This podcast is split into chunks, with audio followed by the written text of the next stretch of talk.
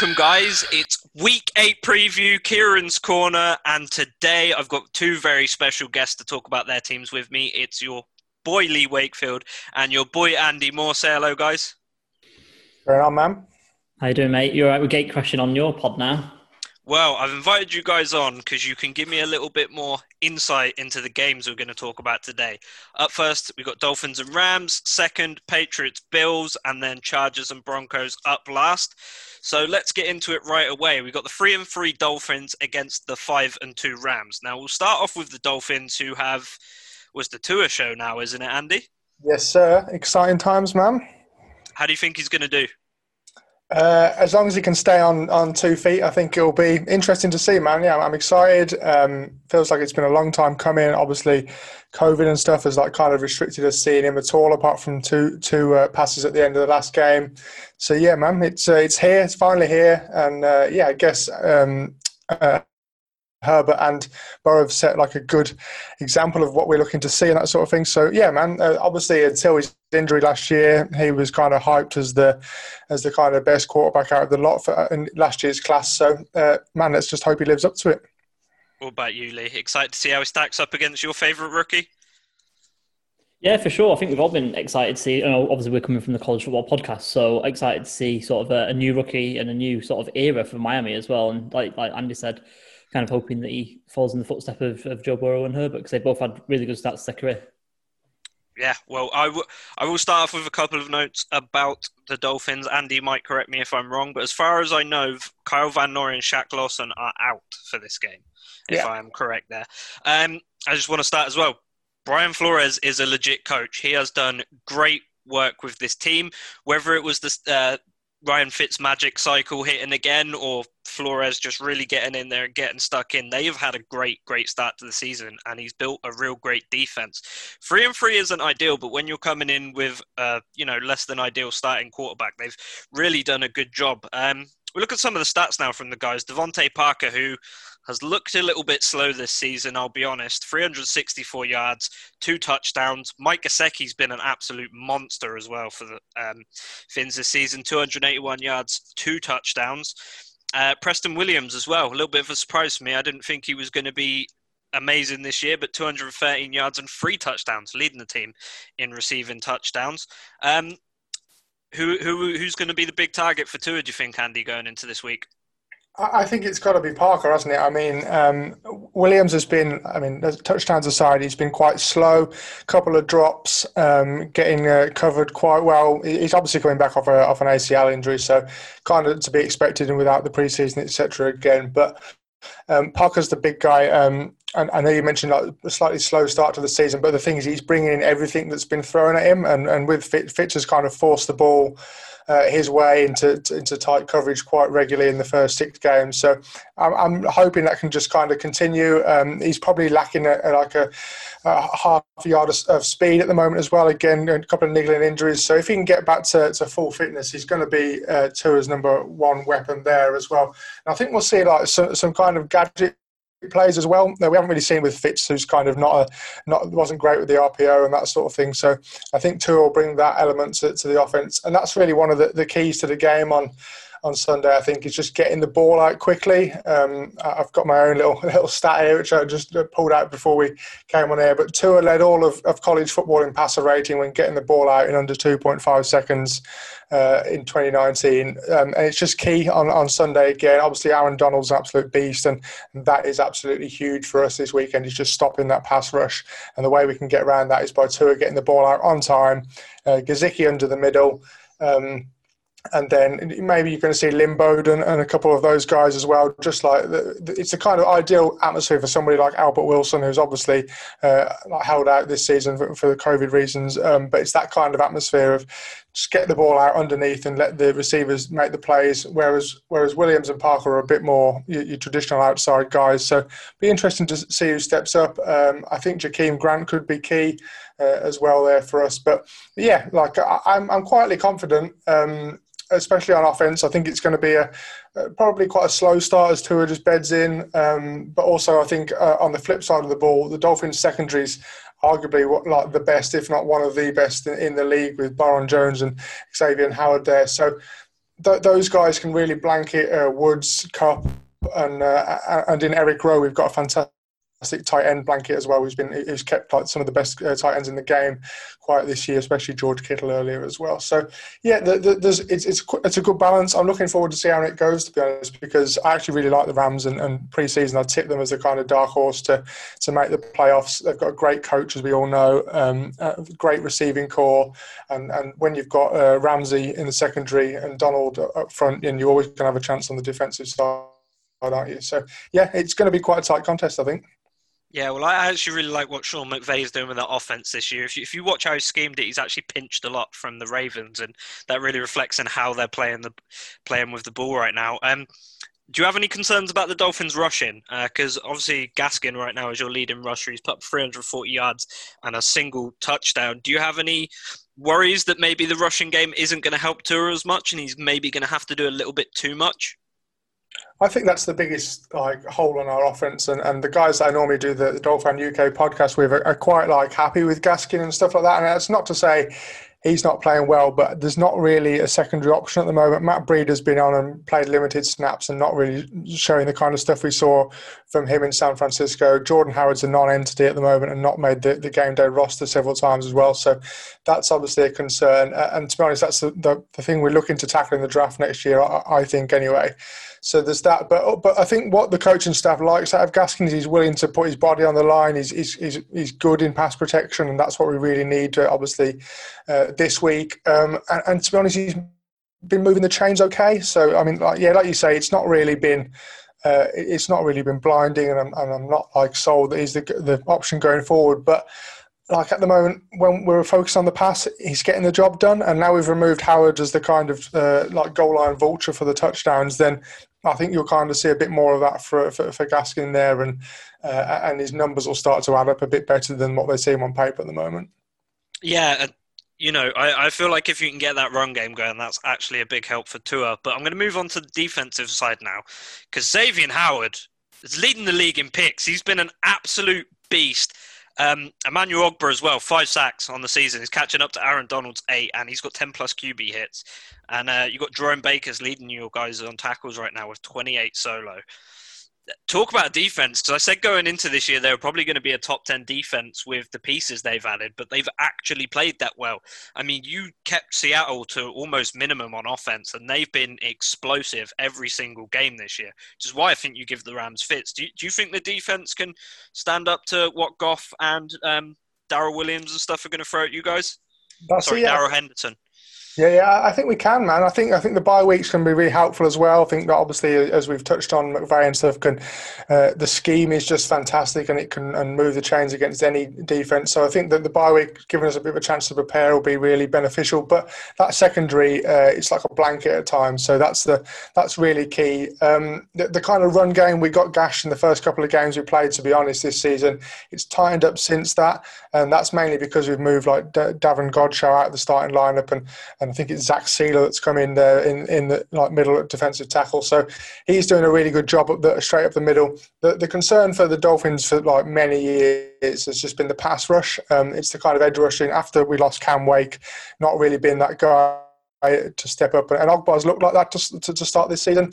Uh, going, I mean, other than that, I think we just we, we still need someone to kind of pull the threat from the other side once Ogbar gets like to or or puts the tight end in to, to help, it just kind of nullifies that. So it's really just can we continue that? I mean, like Van Noy is fanta- uh, fantastic when he's playing, um, but like you say at the moment, just like injuries on and off. Um, and and the linebacker group really is probably the, the big weakness on the um, uh, uh, on the defensive side of the ball as well. In just the fact that it's quite slow. It's it's very good against the run when it gets going. Jerome Baker, like you mentioned, fantastic run stuffer, but then in pass protection, not great as well. So there's there's little chinks in the armor still. It's not quite like as good as it could be, and and and and it's but it's getting there. And like you say, top ten uh, defense wouldn't be um, a shock at the end of the year at all for me. But I, and this week, I think McVay will find a way to expose a couple of those flaws, and that's what Brian Flores has got to respond to and, and, and stem it before it becomes a, a, a game losing um, problem. And yourself, Lee, do you like what you're re- seeing with this Miami uh, Miami defense? Because I, I feel like a lot of people were kind of sleeping on them before the season, but now halfway through the season, they've really cemented themselves quite well. Do you like how they've gelled? Yeah, they're definitely showing improvement, aren't they? Obviously, went into the quite public tank last year. Um, and I think people are still kind of having that mindset when they look at Miami. You know, they're still seeing it as quite an easy game. You know, opposition fans I'm talking about now, seeing it as a quite an easy game. But yeah, like like you guys have just said, and Andy's just summed it up really nicely, that that team has got a lot of good pieces and, and a lot of good players that are playing well as well. You know, it's not the finished article yet, as we said, but it was never going to be a one year job, you know, to rebuild that team and rebuild that defense. But, you know, Brian Flores is kind of in, installing that discipline, installing that kind of winning mentality that he's brought over from New England, as you well know. And uh, yeah, they're looking like a, a really solid unit. And I'll, I think they'll get a lot more respect as time goes on, you know, from next year onwards as they as they continue to improve. You know, I think one thing that they've done and one thing that Flores has done, uh, and Andy will probably back me up on this or, or, tell me that I'm talking rubbish, but he seems to have installed quite a lot of culture guys and good people and got rid of the people who just wasn't interested in being there, wasn't being interested in the rebuild. And that's why we've seen you know some outgoing trades and some some draft picks come in who maybe you know while while they're good players, maybe they got a bit overdrafted. I'm thinking of Christian Wilkins, but obviously he's an excellent guy, he's excellent dude. So you know the sort of people that you want to build your locker room around and, and install that new culture with.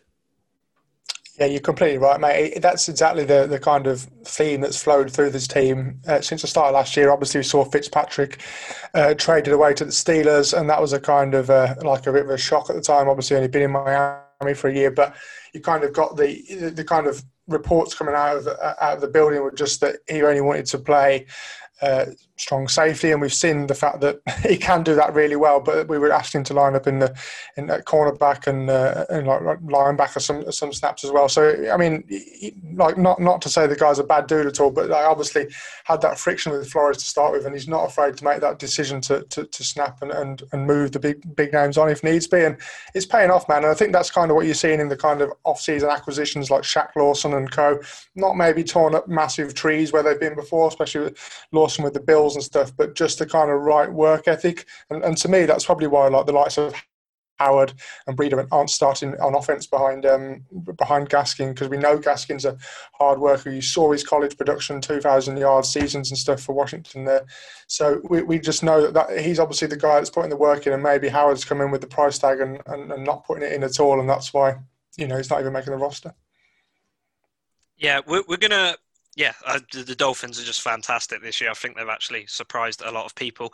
Going to move on to the Rams very swiftly now, though. Goff has looked painfully average this year 1,790 yards, 12 touchdowns, four picks. Uh, it, it's pedestrian. I know I, I, shouldn't say that. I'm not an NFL pro, but that is very pedestrian.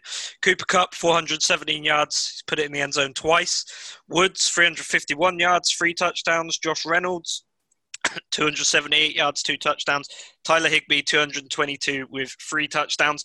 He's spreading the ball around well, but we're seeing a lot with this offense. It relies a lot on guys like Cooper Kupps making motions, really diagnosing uh, defenses pre play rather than him figuring out once the ball snapped, because I don't think he has as much time as he, he would like to. I don't think that offensive line is as good as it was last year.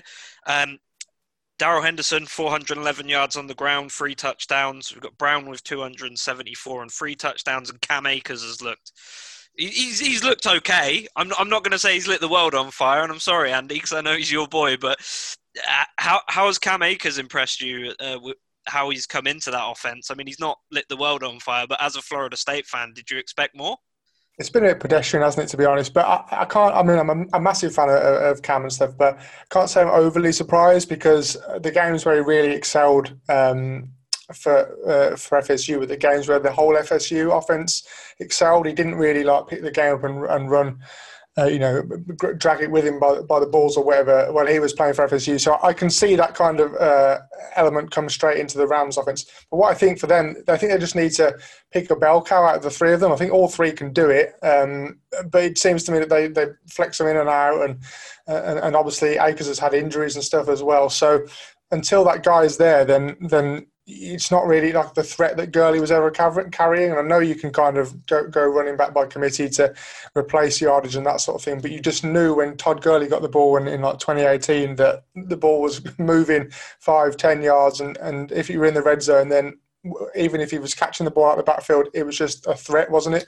But you don't really feel that threat from those three guys at the moment, and you, and that's why I think like people like Robert Woods are so effective. That's the main guy that we've got to stop on on Sunday um, because he's just got the kind of the dynamic play to just move the chains and, and come and get the ball in the backfield, as you say, on those like um, end arounds and that sort of thing.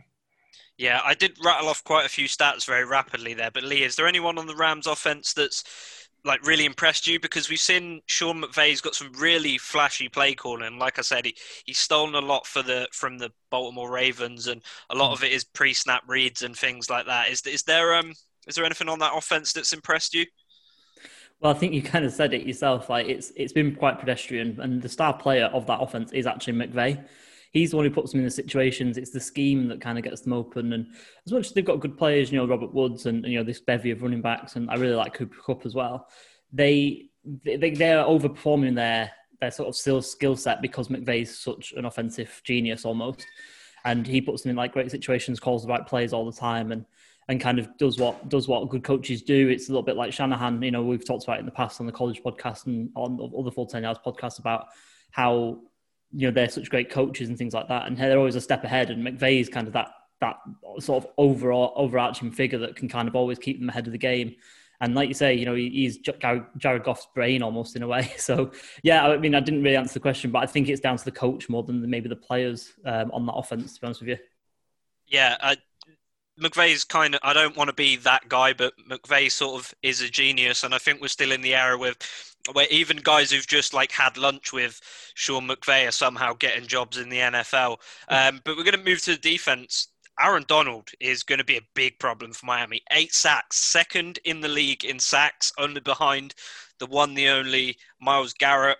Uh, Darious Williams, two picks at the cornerback position. John Johnson and Jalen Ramsey also have a pick apiece. The secondary is very dangerous there because Jalen Ramsey, even if he's not picking up the picks, he can keep a guy locked down all game. So he just, uh, if if you put him on Parker, and especially Parker coming off the injury, could eliminate Parker from the game. What what do you think the biggest uh, advantage this defense is going to have over the Miami Dolphins, um, Andy? I think just the kind of defensive line is the is the scary thing. Obviously, we've got two um, rookies starting on the on the Dolphins O line. And to be honest, uh, Solomon Kindley at right guard has looked absolutely fantastic so far. He's, he's huge, and if, if anyone listening like wants to go and check out some O line tape, just, just watch that man move some, some some dudes. Man, he's huge. But then we've got Robert Hunt at right tackle, and that's obviously the key position, which is it normally isn't because of Tua's left-handed uh, throw. So that's absolutely crucial. So th- th- those guys are probably just going to see something they've never seen before in a pass rusher in Donald, and I don't think we're really strong enough to contain that. That's why I said earlier we just need to get the ball out quickly. But and you also made a key point on, on Ramsey, who's obviously an FSU guy as well.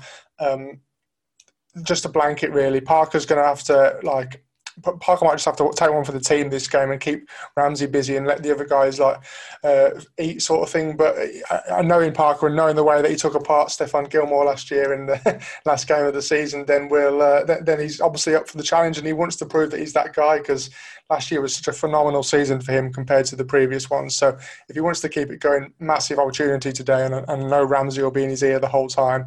But, no, but to answer your question, probably it's that D line that's like really the scary factor for, for Miami, I think. Yeah, he Parker really showed how good he is, especially with Gilmore probably being the best cornerback in the league right now. Lee, what do you think the biggest uh, weapon that the Rams are going to have on defense? What do you think the Dolphins are going to struggle with? I can only echo what Andy's just said. It's Aaron Donald. You know, he's probably the best defensive player in the league. And yeah, it's just a scary prospect for any you know interior offensive lineman that are, that are across the, the, line of scrimmage for him. So yeah. I can't really add anything more to that. To be honest, I think he summed up really nicely. Yeah, well, In, my notes, I did say I feel like the Rams' key to victory would just be, you know, pounding the rock. But I don't, I don't think the Finns are going to lie down. Uh, but I will deliver my verdict now, and I'll, I'll come to you guys after. I've got Dolphins 17, Rams 24. I don't think it's going to be a blowout, but I do think it's been be a close game, and the, the Finns are going to fight this till the last last seconds on the clock. Uh, we're going out to Andy for your score prediction. Yeah, I mean, I'll, I'll, be honest. I've got the Rams as well. Actually, I've got 24, 21. Um, historically, the Rams don't do great in the early window in Miami, um, but like new team, new first start for, for Tua. Probably going to take a while to, to, to click. So I think 24, 21, um, you know, will be in the game, like you say, and it'll either be a, a Rams final two minute drive to win it, or we'll just fall short. And uh, same to you, Lee. What's, what's your verdict on this? I'm going to go for a little bit of a low scoring one. I think the defense is both both pretty good.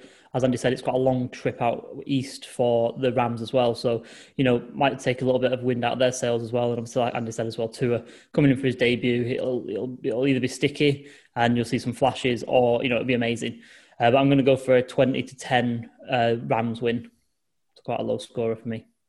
Yeah, I, I, think that's a general consensus. These defenses are, are both going to be doing a lot of work uh, on Sunday. So, second game we're going to get to, and guys, you can make fun of me all you want. We're going to go Patriots Bills. The two and four Patriots it just feels weird saying that against the five and two Bills. Feels even weirder saying that.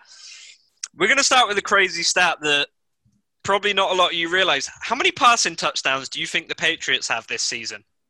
Across three quarterbacks, by the way. I don't think he threw any touchdowns against us. And I, and I just remember Cam running the ball in against the Seahawks.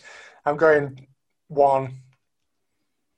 Lee? Mm, I'm going to go, yeah, I don't think it's very many. I'm going to go three, but I don't know. I have no idea. We're at week eight and we have three passing touchdowns. it is appalling. Cam Newton is actually, uh, you know, he's he's leading the team in rushing, but he's he's uh, 969 passing yards, two touchdowns, seven interceptions. It's absolutely terrible, but with 244 rushing yards and five touchdowns, he sits fifth in touchdown, fifth in rushing touchdowns in the league. But the Patriots have not been good. They have not been good this season. The offense can't get it firing. Julian Edelman only 315 yards, not made it into the end zone yet. Damiere Byrd, 233 yards, not made it into the end zone. And our first round pick, 172 yards and a touchdown from N'Keal Harry. It's been bad. And when I say the, the San Francisco game is the first time I've ever turned off a Patriots game. It's the first time I've ever done it. It was absolutely appalling and you know, Rex Burkhead, 154 yards, two touchdowns. Sony Michel, 173 and one. And Damien Harris, 177 yards, but he hasn't found the end zone either. He had a very big game against, uh, I think it was the Seahawks. He put up quite a few rushing yards. But guys, what's wrong with the Patriots' offense this year? It's almost as if signing a 31 year old oft injured quarterback with dodgy shoulders and accuracy issues was a bad idea. I always think Bill's a genius. Not this time. I, have got to say, this is maybe he's a genius, and maybe he wanted the first overall draft pick. But then again, we're in the same division as the Jets, so maybe we're not that terrible. You know, you're bad when you're you've thrown three passing touchdowns all season, and you're still not the worst team in your division. Um, we haven't been able to get anything going on offense. Andy, you saw it firsthand when we, we uh, and you're going to see it firsthand again when we play the Dolphins this year. It's it, have you seen much of the Patriots football? Have you seen what's going wrong with us? That's it, man. I think it's it was the same problem that you had last season, but like Brady just kind of mashed it, didn't he? Like it's it's the, it's the receiving options as well. Obviously, Edelman's out this week, injured as well, and Andy's been carrying that injury all season. So that's your main guy gone. There's no been no tight end replacement for Gronk. Uh, there's no kind of like deep threat. It, it, like that's for me, it's really that that's an issue. I mean, if you look on those on the decent uh, Panthers teams, which which Newton took, he didn't have a, like loads of options uh, throwing the ball, but he had like ten times more than than what you've got at the moment. I think that's just a huge thing for me. And uh, and the other day I, I, was looking, I was just thinking, do you know who's prime for the for a trade to the Pats? Someone like Kenny Golladay, who I've seen was been shopped to the to, to the Giants the other day, and, and if, if, like the Patriots got any sense, just go out and get like a huge receiver like that, man. It's, you've just got to get a game changer, haven't you? Even if you're going to draft a new quarterback next year or whatever, then that's just what's lacking for me. The defense is always decent, keeps you in games. The run game is so like running back by committee, but we're used to that, and, and you can get the ball out on the in the flat to James White and stuff, which is always dangerous. But there's just not a big play guy who, when you need the ball downfield. Like, who's going to get you that in this team? There's just no one for me. Yeah, it's and and it's getting even worse. Like a, a, good point for the Patriots is is you know is always the defense, but even the defense has struggled, especially against the run. We look like the Chiefs when it comes to stopping the run. It's it's bad, and and another big blow to us. Stephon Gilmore's had to have an MRI on his knee today, so potentially we can't even shop him for the first round picks we were were potentially looking for. He's a corner. You probably won't even get a first round pick for him. You're looking at second at best. But J.C. Jackson has really rose to the occasion. He's got three picks on the year, and he, he, he emerged last year as, as sort of a threat, but this year with Stephon Gilmore sort of not really looking as good as he did last year, he's really emerged as a star. Adrian Phillips as well. Amazing, made 28 solo tackles, one of the highest in the league. And Chase Winovich, he's the I know he's only got two and a half sacks, but he's the team sack leader and he makes plays. Last year we saw him have a massive impact on on special teams, but you know the, the, team is not good this year. The long and short of it is we suck. We're a very, very bad football team this year, and it's a very weird feeling to me. I'm not used to this sort of, uh, you know, I thought it was weird crashing out on the wild cards last year. I was like, we only made the wild card. Are you joking? Um, but yeah, uh, is there anything you see, Andy, with the, the Patriots defense, maybe especially that there maybe is some redeeming qualities there? I mean, I think you've just touched on a couple of the guys in Phillips and, and Winovich and stuff, but it just strikes me as a bit like not as quite as bad as we were at the start of last season, but towards the end of the season, you've got like a bunch of dudes who like were above like average and above average, but no real like game changers there. So I think it's lacking a bit in that in that respect. But but in Winovich, and we've and we've seen it at Michigan, and we see it now. He's a, he's the kind of guy that will just rally that defense, and and you, you seem to have got like your replacement for Kyle Van Noy ready made there in terms of leadership. So that's like that seems like a positive. And it looks like you know, if Gilmore does get shopped elsewhere, then, then fair enough. But he, like we mentioned earlier, on his day, he's arguably the best in the league, and and you just need those guys to, to, to switch back on, don't you? We like you know, Miami's not going to be challenging for the Super Bowl this year, but we've seen how quickly a season can, like, you know, one season you can reflect back to much better. You've seen it with the Titans, like, you know, just need one piece to fall into place and you can start making that run. So it won't be long until the Patriots are back, but I just wonder if, uh, like, how long, like, Got left, if, it, if it's not like, if it doesn't go fantastically this year, you know, doesn't kind of sits there further down the road, is he going to have another, like, five, six year kind of rebuild sort of and, and you know new quarterback for five years sort of thing, or it, does he want to win again right away? And is he going to make moves to do that? Yeah, that's that's the problem with Bill as well. He doesn't like paying anyone, so any great talent we have, we we don't keep in. Um, Lee, have, have you seen anything on the Patriots defense that roused your interest? I mean, it's bad all round, but it, is there any redeeming qualities on this defense that can help us win games? I mean, I think it's one of those things, that you still do have one or two good players, but they're just not at the races at the minute. What I'm what I'm loving on the on the stream we've got going on is the amount of smiling that me and Andy are doing at the talking about the Patriots being a bad team at the minute. Uh, obviously, you've had it good for quite a while, um, so it's kind of nice for you know just seeing Patriots fans kind of suffer for a little bit. Um, but no, I mean, yeah, I mean, Bill's obviously a genius. Again, I'm going to go back to the coaches like I did with McVay. Bill, Bill is a, a, defensive genius. He always gets it right, and he always has them at a level that at least keeps you competitive. Just got to get, switch the offense on again and get those star players going because you know the defense can only do too, so much. Kind of, you know, if you can keep a score to zero or keep it low, then you set the bar low for the offense to hit to get a win. But if you you still need to put up those points, do you know what I mean? Even if the bar's super low, then you need something to go and get them. And it's not happening for you on, on both sides of the ball, working together in terms of that. Um, but no, it's one of those things where you'll suffer for one or two years. As Andy said, it'll come back. Um, whether you need to shop Gilmore, whether you need to, um, whether you need to, you know, get someone else in or anything like that, it, I don't know. But it's going to be one of those things where it's another cycle. And whether that needs to be Josh McDaniels who comes in and does that, or whether Bill does fancy going on for another three or four years and, and making this new cycle remains to be seen. But you guys, you guys will be back, and if you can keep Bill, his defense will be pretty good. So it's kind of having that collective. You know, we've mentioned Adrian Phillips and Winovich. They're not stars; they're glue guys. They're effort guys. They're guys that are going to make your a good defense great, but I don't know whether they can make an average defense good. Do you know what I mean? Um, it's one of those things where you just need a few more stars and need Gilmore to, to, kind of get back to his best and start making some plays out there. Like you say, you mentioned JC Jackson kind of stepping into that role, but he's not got that star power of Gilmore. Yeah, I mean, I didn't realise until we're at this point in the season how much we're missing Dont'a Hightower and Patrick Chung. Those guys really did fill roles that we needed. But I move on to the Bills. Now, they are no Dawson Knox, um, Matt Milano, John Brown, and Trey White are all questionable. So we'll see if they actually appear. Josh Allen, I said it in my article.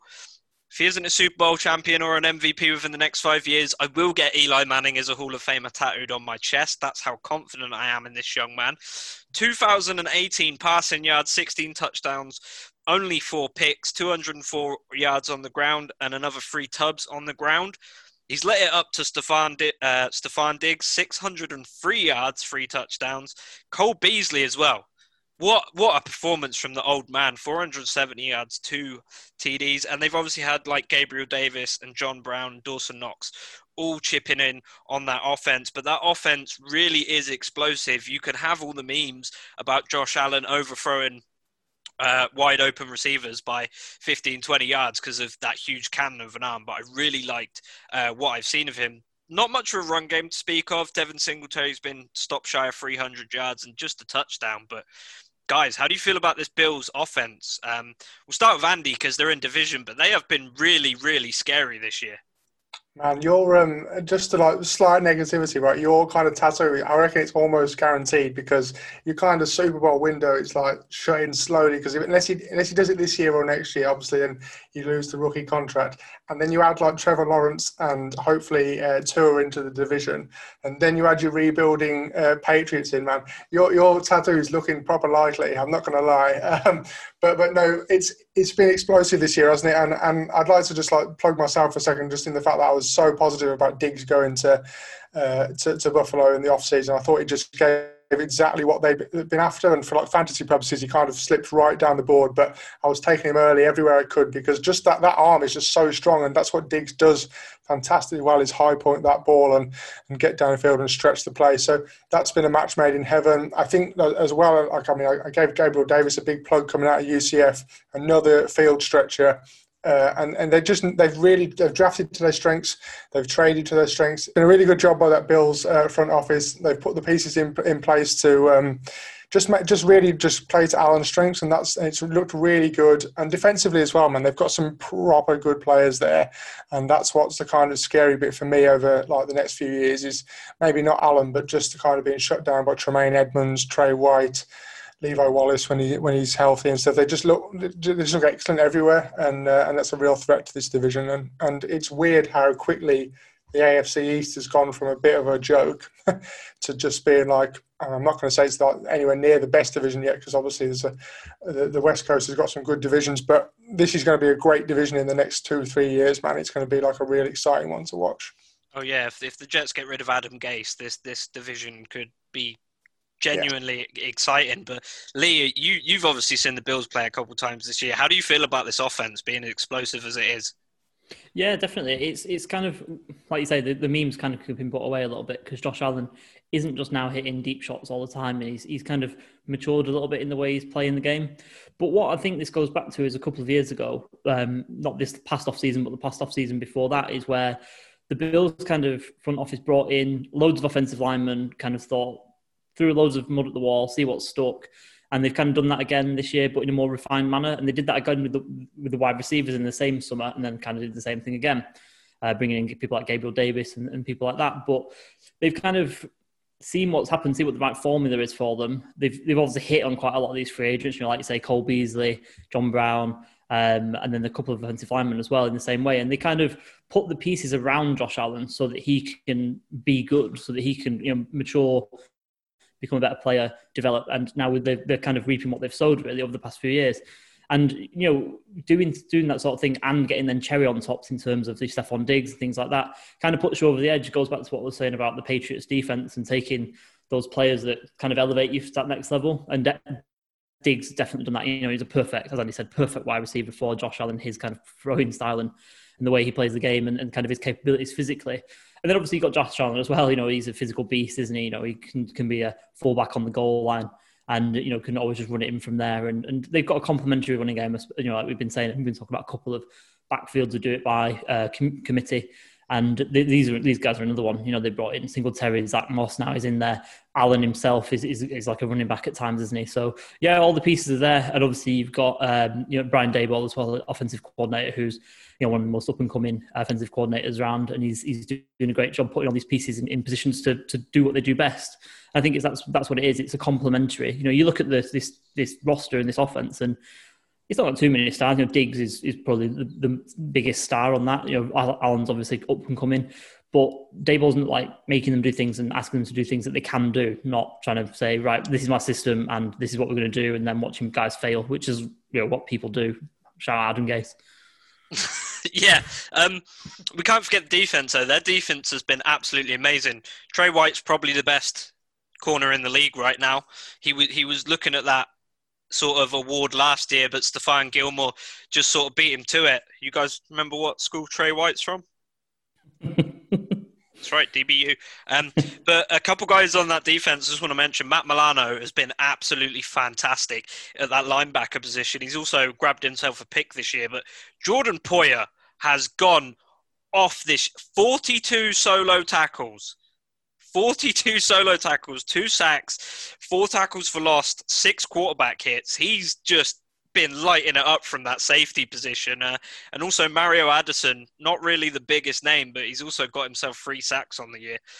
Not much can be said about the Bills' defense, except for they're fantastic and they're absolutely good. They're going to suffocate the Patriots' offense. Um, I don't really want to say more else on this uh, Bills' defense, but what what what do you? Uh, we're going to leave first on this one. What do you think about this Bills defense? Again, kind of what I just said about the the offense. Really, not a, a bunch of stars, maybe one or two. Like you said, Trey White, absolute bona fide star in the league right now. But again, just a bunch of guys who come in as free agents. You know, Mario Addison, Matt Milano, people like that. But also a couple of high draft picks in there. Ed Oliver. Uh, obviously, you've got uh, Tremaine Edmunds as well they kind of sprinkling in some star power amongst a lot of blue collar workers. You know, Micah Hyde and Poyer, like you say, two two guys at safety who are, are cast offs, you know, from Cleveland and from Green Bay. But they're, they're, the kind of guys now that they're now together and they're potentially the best safety duo in the league. Like you say, you know, you're just reading out the, the Poyer stats, and I'm thinking this is like a Derwin James kind of stat line you know, and he's not a guy that gets talked about a hell of a lot, you know, and this is what we're getting in Buffalo now, a kind of blue collar attitude with a lot of star power and a system that works. Again, McDermott, you know, another great up and coming head coach who's who's doing a lot and doing a lot of the right things and not asking guys to kind of play outside of the capabilities. He's getting people that can play within themselves at a high level and do that consistently as well. And that's what you're getting with this Bills defense at the minute. And like you say, it's a great unit. It's one of the best in the league.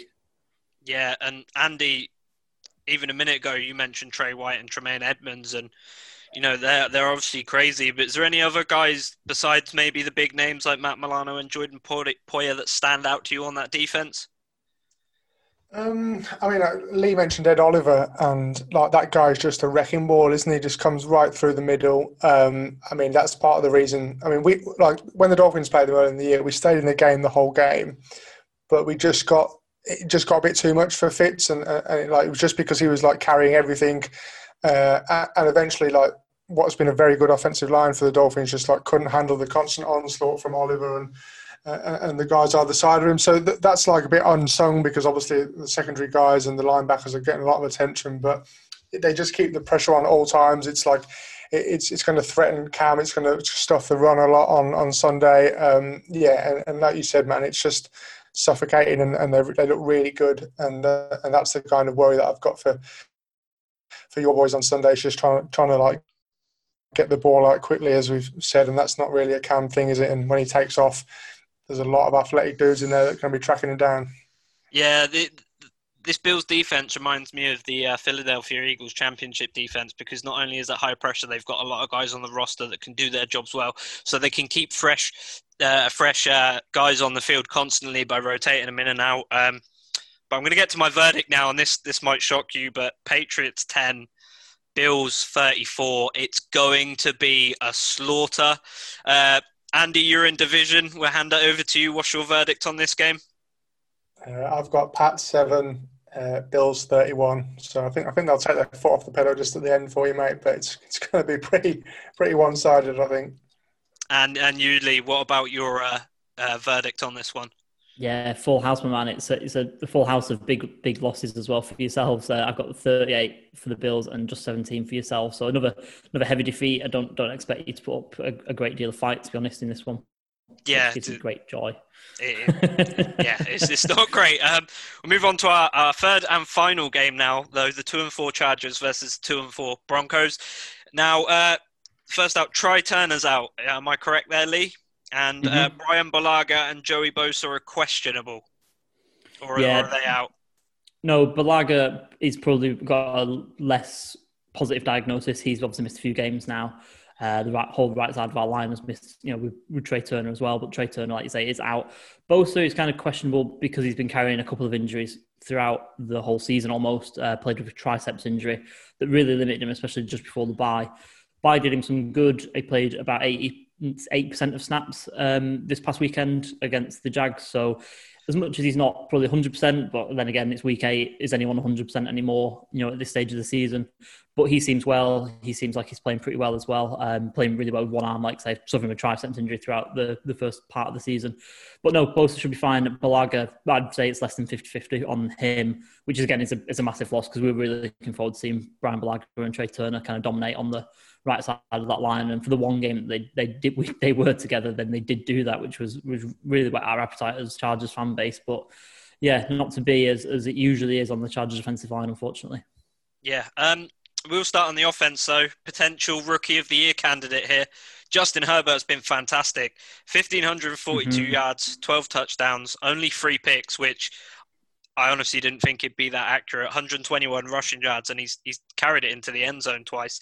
He's got some great receivers though. Um, Keenan Allen, 481 yards, two touchdowns, and actually Hunter Henry uh, stepped up as well, 481 yards, and a guy. Uh, sorry, not 481, 291 and a touchdown. And a guy I'd not really known much about, uh, Jalen Guyton, 251 mm. yards, three touchdowns. And Mike Williams pitched in as well with uh, 213 yards and uh, two touchdowns of his own. But um, Lee, if you just want to tell us a bit more about uh, Jalen Guyton and uh, sort of his chemistry that's sort of emerged with uh, Herbert. That's it. I think you've hit on hit the nail on the head just before you you've asked me there. Really, it's chemistry. You know, Justin seems to trust him. He's only a second year guy out of North Texas. He's an absolute burner. He's one of these guys where, you know, we've seen it a couple of times. Justin's hit him long and he's got a couple of really long touchdowns, and that's probably what's made up a lot of his yardage. He doesn't get many catches, maybe two or three targets a game, but they're always deep shots that we use him on, and he, he can burn past the best of them. So, yeah, it's a guy that Justin trusts. Um, he's got decent hands from what we've seen, can track the ball really nicely. Um, obviously, not a heralded guy coming out of college or anything like that. Was an undrafted free agent. Was with our practice squad, I believe, last year. Obviously, he's got his shot this year, and he's he's grasped it with both hands.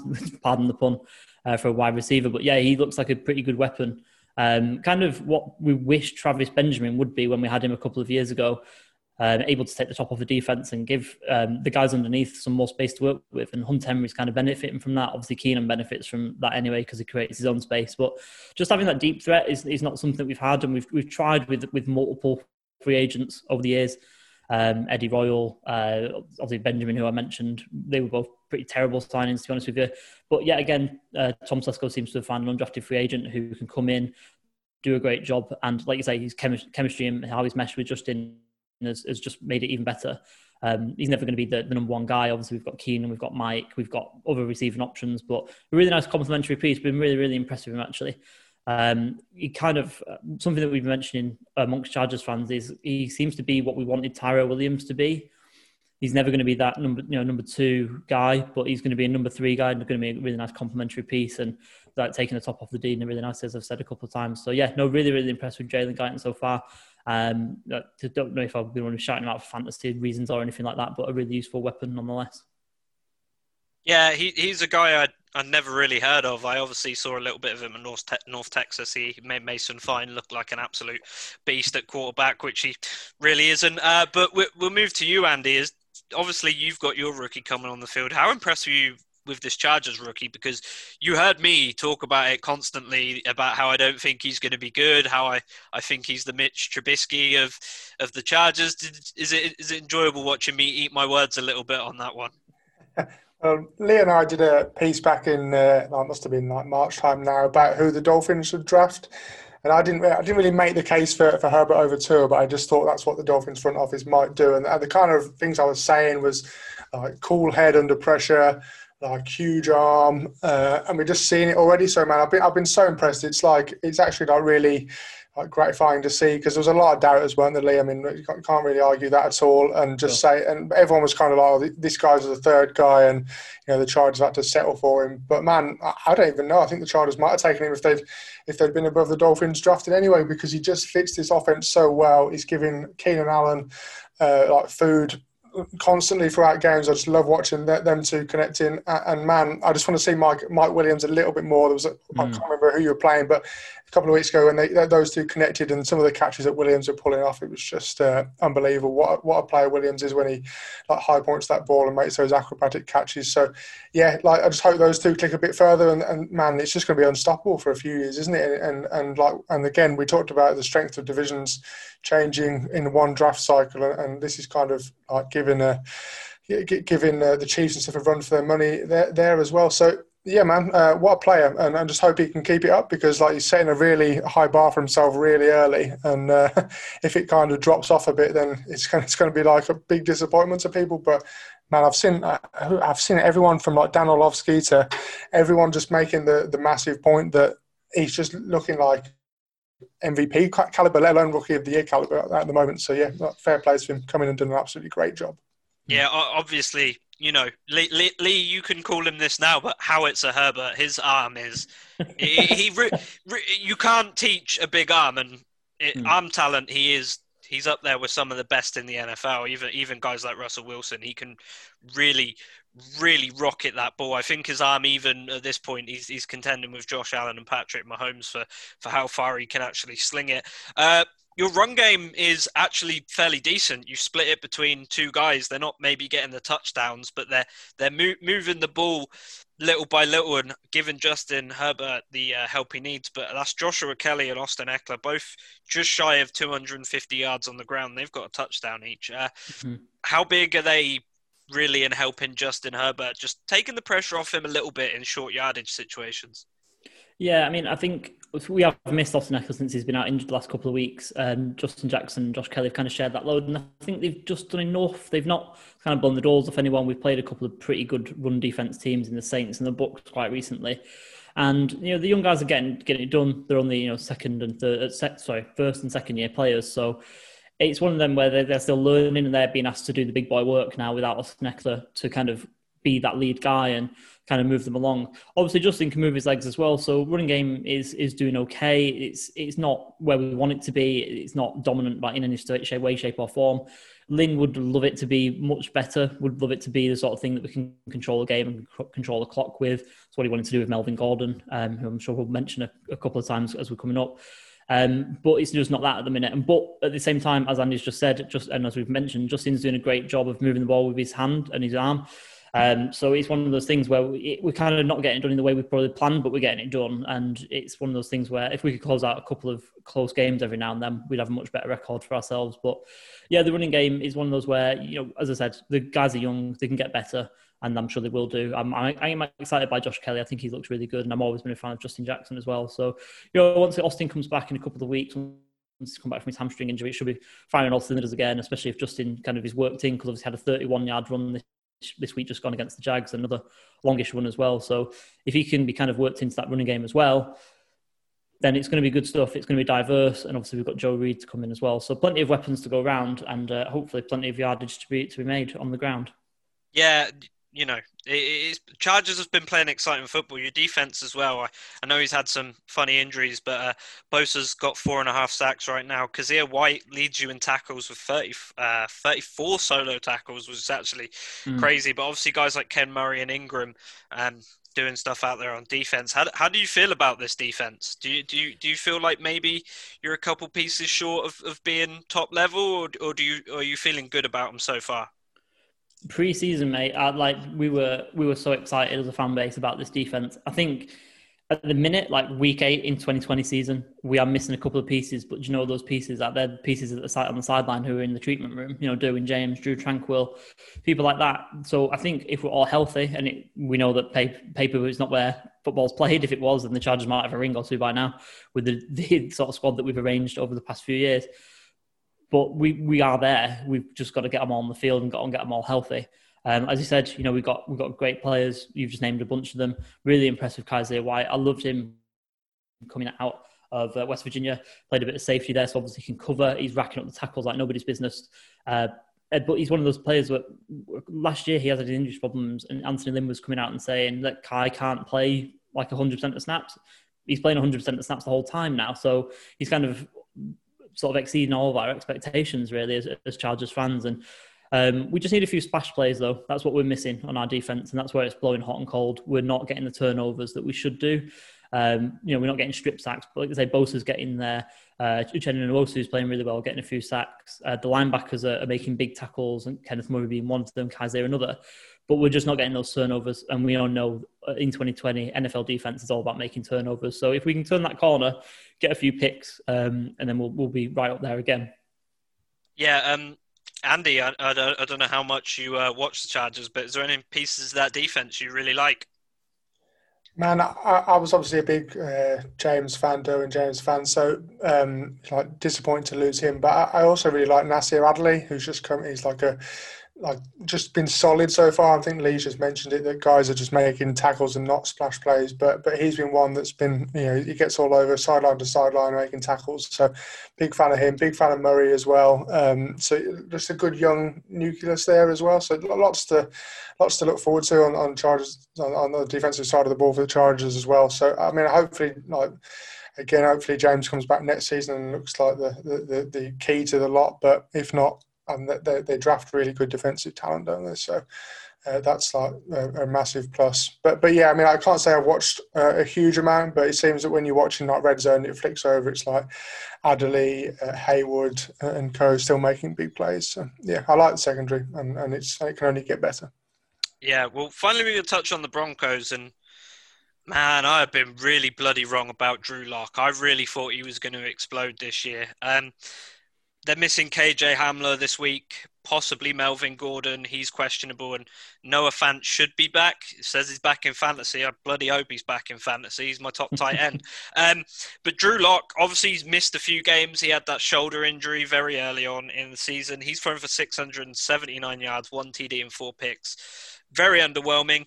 Um, Tim Patrick, though, 354 yards, two touchdowns. Jerry mm. Jeudy, the rookie, obviously looking great, 286 yards, a touchdown. And Noah Fant at the tight end position, 257 yards and two touchdowns. Now, this offense isn't exp- as explosive as it should be. And I think Drew Lock's having some real teething problems with this offense, given the amount of weapons he's got. He's got a very, very good wide receiver core. And obviously, you're probably missing him a bit this year, actually, Lee, is uh, Melvin Gordon. He's he's put up 349 yards and four touchdowns on the ground. Lindsay hasn't got in the end zone yet, but still 204 yards. Obviously, he's been injured as as well. Um, we'll start with Andy now. Is this is this Broncos uh, offense been what you'd call underwhelming, especially after people like myself really hyped them up in the off season? I think you know you, you hit the nail on the head in Lock missing a couple of games. Um, obviously, that's going to like you know tear apart any kind of offensive plan that you've got for, for well he's out and he's your, the guy they've built around. But also, to be honest, the, the the main thing that's missing for this Broncos offense is Courtland Sutton, who's just that big huge bodied uh, wide receiver one on the outside that Lock went to time and again and that kind of uh, down the end of the season stretch last year. So that's what those you know those guys have been injured or, or completely missing. Uh, so that's the, that's obviously the, the, the game changer there. And, and I think you can't really expect a lot from Lock when when you're kind of missing his go-to guy, and uh, Jeudy's probably growing into it and getting better.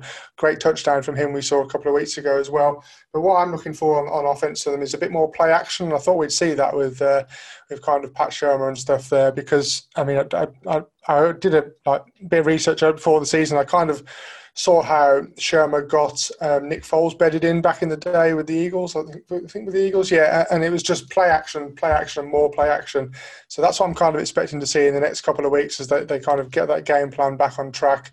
I think they can be dangerous if they do that because they've got a couple of backs who are really kind of effective. So that's going to help sell the sell the play action as well. Uh, and then T, you mentioned Tim Patrick, who looks like really good, and he's been uh, you know he's filled in as as best possible, and he's moving the change. But w- once they've got Hamler back, I'm I'm kind of looking to see that deep threat as well. We know Lock's got the arm for it, and I think that, that that's going to be crucial. But I mean, this game at the weekend, I think they're missing too many key pieces really to kind of compete with the Chargers team, which seems to be finding its identity. So that would be be interesting to watch. But I'm not like completely out on Lock yet. I think he's I think he's got a lot of room to grow, and he's got a, and you know he's got a supporting cast to do it. Just need to get the right game plan together and get a run of games going, don't they? Really? Yeah, the same question to you really as well, Lee. Do you think well, Vic Fangio is definitely disappointed with the amount of production from this mm. offense. But do you think they've really uh, underselling what they can actually do given the weapons? Yeah, for sure. They were like the downs of the offseason, really, weren't they? With the acquisitions they made through the draft. Obviously, Courtland Sutton was uh, a name on everyone's lips and not, not someone I loved out of college, but he's proven me wrong. He's become a bona fide wide receiver one for Denver and looks like he'll be someone that we have to look after for you know years to come. And then obviously they've got Jeudy, they got Hamler that everyone was quite excited about. Noah Fant and, and Drew Lock himself were kind of players that people saw a lot of potential in from last year. Uh, with Lock finishing the season obviously and playing pretty well. It's always difficult though, isn't it? When you've you coming into your second season, people have seen a little bit of the um, and then it's taking that step up and you're actually doing it. You know, it's not again, like I said, it's not played on paper, it's not played with potential. But I thought Denver did a really good job. You know, the front office did a really good job getting all these guys and drafting really well. They also one underrated piece of business that I think um, should have been one to make Drew Lock quite comfortable with getting in Albert Okwuegbunam from Mizzou, and obviously he's tight end from Mizzou that when Lock was there in college and um, when they played together, that was the last time Albert Okwuegbunam was good as well. So um, it's, it's, it's got a lot of pieces. It just needs to actually be put together. And, and like Andy said, missing Drew Lock for a couple of games is, is pretty difficult. Um, obviously, missing a couple of other injuries now as well. They've also been hit with COVID now on the offensive line. They didn't do too much on the offensive line. That's always been a bit of an issue for them. So again, it's one of these. It's one of these, isn't it? Everyone in the AFC West, sorry, is kind of like the AFC East, waiting for the Patriots to kind of die down. We know we've got the Chiefs in our division. It's always playing a little bit of a long game to kind of build that you know team and, and build that roster up to to challenge the Chiefs. It's never going to happen overnight. They are where they are. Um, you can't sort of you're not going to expect them to kind of drop too much. So you've got to build slowly and try and capitalize when you are there. So yeah, I guess Denver are doing a pretty good job of that um, by building that offense, and it will get there because they've definitely got the pieces. It's just not happened at the beginning of, of the cycle for them because you know they've missed Lock and they've missed a few other guys through injury, and it always takes a little bit of time to gel. Yeah, well, you say about the Chiefs, they're obviously the biggest threat in your division, and besides Las Vegas, that in my opinion, Chargers have actually given them the best run for their money this season. They they look great against them, and but we're going to move to the Broncos defense now because they are really missing Von Miller. That it, it, it's sort of like uh, Daron Payne and Chase Young in um, Washington. Daron Payne isn't a stat stuffer, but the threat of him being there does a lot. So even if you're double teaming Von Miller, you're missing out on Bradley Chubb, and he he's come out this year in four and a half sacks, uh, eleven QB hits, and just a ton of pressure. He he's fantastic as an edge rusher. But um, Justin Simmons as well looked fantastic with a pick, 34 solo tackles, uh, which is is just phenomenal. And Malik Reed and Shelby Harris are obviously guys who are contributing to that defense. And we'll start with you, Lee, because you're going to see him twice a year, and you're obviously probably more well versed in the. Uh, the Broncos than me and Andy are just because you see them more every year. But is there any big threats on that defense that maybe I didn't mention there who are going to cause headaches for Justin Herbert? I mean, no one that you really didn't mention. You mentioned the main guy who we're looking at on Sunday is that that's Bradley Chubb, obviously, usually teaming up with Von Miller, obviously missing Miller for the season. But yeah, I'm worried about Bradley Chubb to be honest with you, and it, I'd be even more worried if Philip Rivers was still back there because you know our offensive line has well documented the problems that we've had.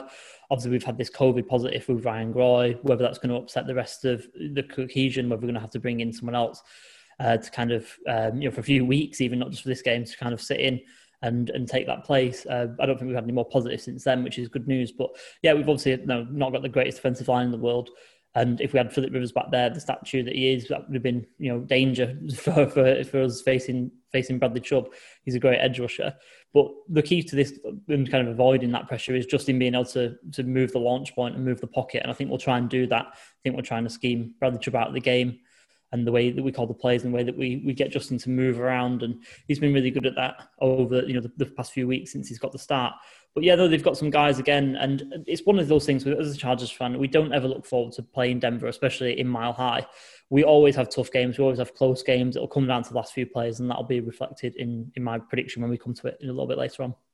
Yeah. Um. Before before we sort of deliver our verdict, Andy, is there any crazy pieces on that defense that you you think uh, the Chargers should be worried about besides maybe Bradley Chubb?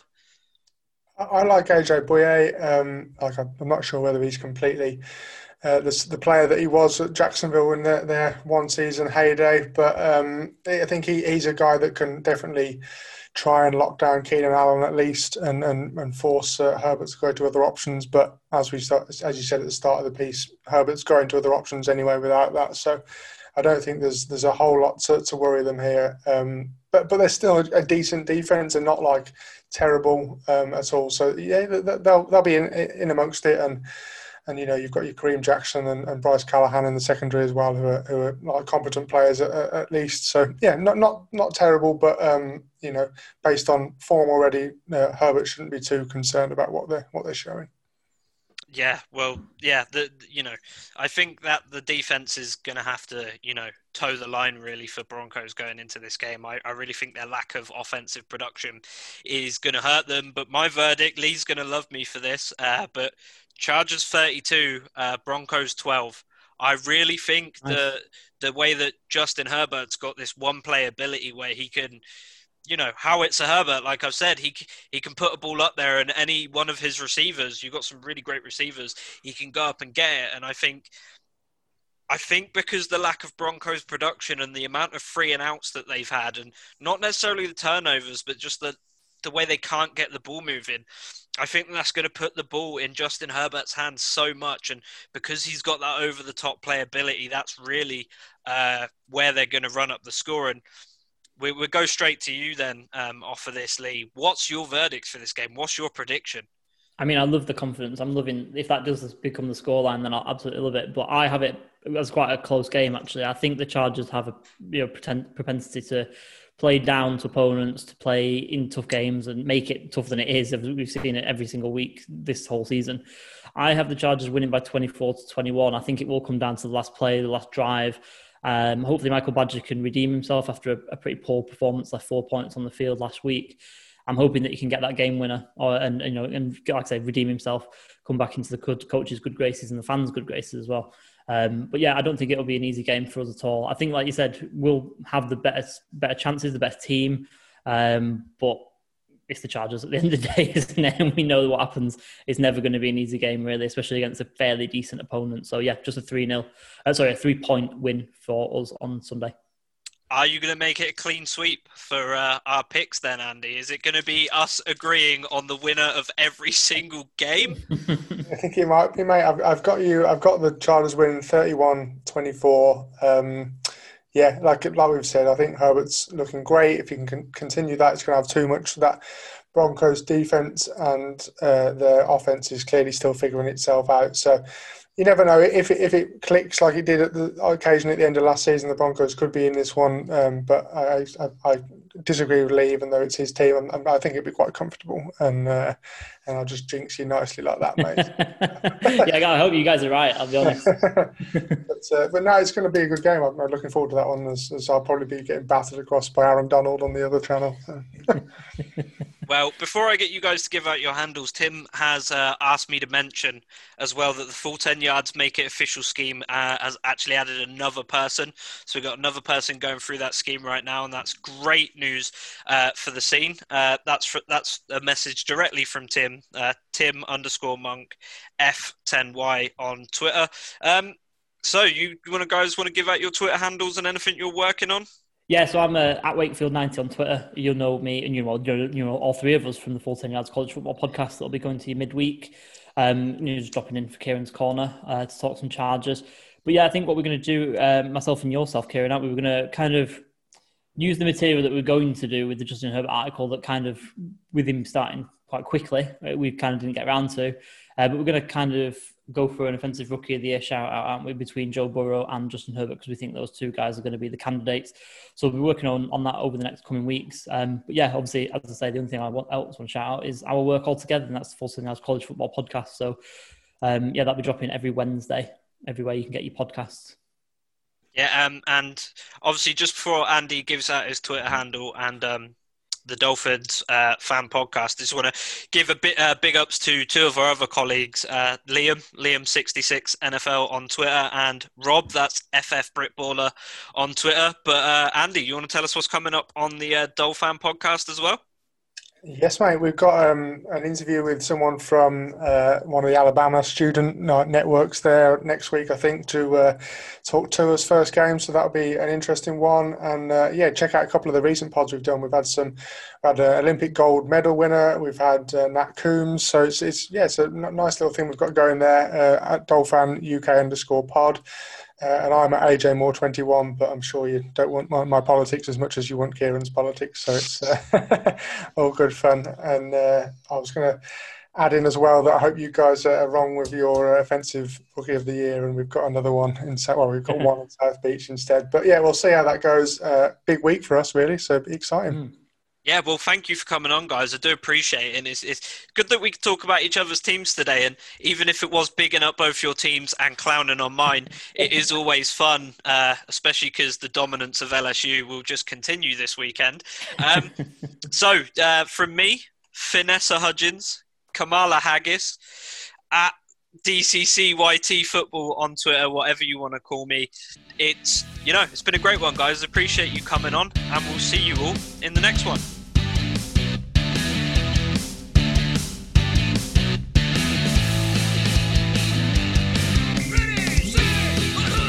Thanks for listening to the Full 10 Yards Podcast. Follow us on Facebook or Twitter at Full 10 Yards or email the show full10yards at gmail.com.